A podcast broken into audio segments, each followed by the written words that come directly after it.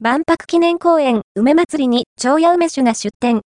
梅酒飲み比べや梅スイーツ梅ドリンクと梅尽くしを堪能。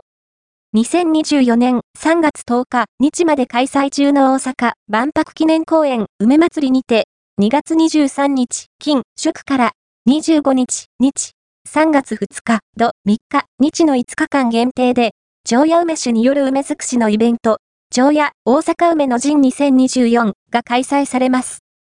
万博記念公園で見頃を迎える梅の花をめでながら、5種の本格梅酒を飲み比べたり、梅スイーツや梅ドリンクを楽しんだりできる梅尽くしイベント、長屋大阪梅の陣2024が開催されます。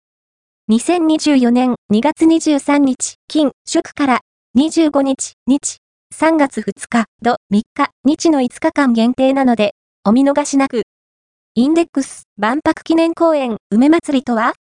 長屋ブース5種の梅酒を飲み比べ、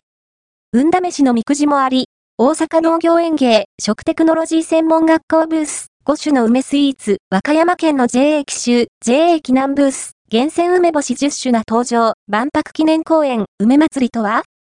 ？2024年3月10日日まで開催される万博記念公園梅祭りは、園内2カ所、自然文化園、日本庭園の梅林で、見頃を迎える約140種、約680本の梅の花が楽しめます。期間中、園内各所では、グルメの販売やワークショップなど、梅の魅力を感じることができる様々なイベントが開催されます。